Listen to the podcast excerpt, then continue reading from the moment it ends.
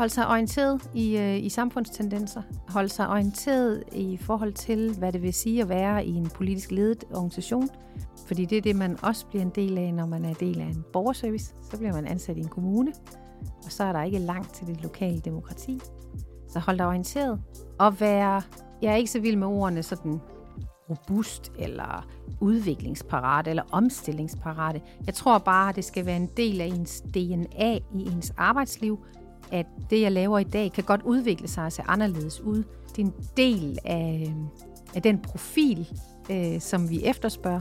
Og hvis jeg kan lide, at der er en masse borgerkontakt, og ikke hver dag ser lige ud, øh, samtidig med, at der også er noget rugbrødsarbejde, noget back office, der skal leveres, så, så er det den perfekte profil.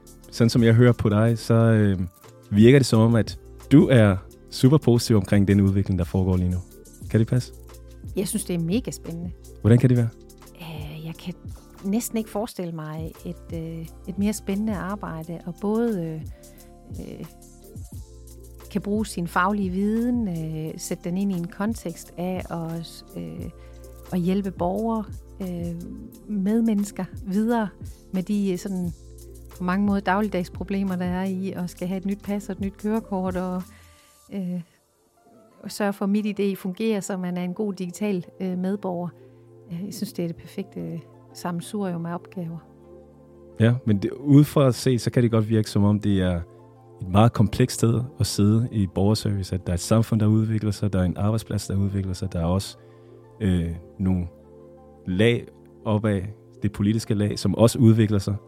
Samtidig med det, så skal man nurse borgere, der kommer over til en i deres mest sårbare tid i deres mm. liv. Mm. Hvordan kan det være, at øh, I formår at være så rolig i den her storm, der, der foregår lige der? Jamen, jeg tror, alle, der sidder på den her uddannelse lige nu og tænker, at øh, det her, det, øh, når jeg er færdig med den, så skal jeg ikke uddanne mig resten af mit liv. Den tror jeg ikke på.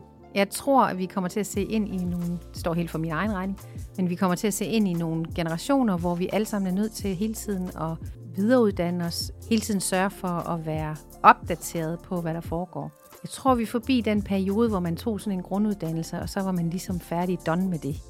Og så øh, behøvede man sådan set ikke mere. Så skulle man bare have en god arbejdsplads, og så skulle man blive siddende der, og så få 25 års jubilæum eller 50 år, hvor længe man nu kan nå at være der. Det er ligesom forbi. Men den gave, vi så også får, det er jo, at man kan udvikle sig og uddanne sig også som medarbejder og som øh, person hele, hele livet. Det fordrer det at være i en kontekst som den her i borgerservice.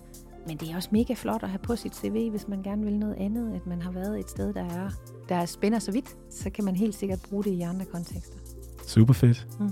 Jamen, øh, det var dagens ord. Tak fordi du havde lyst til at dele dine tanker med os. Tak for det.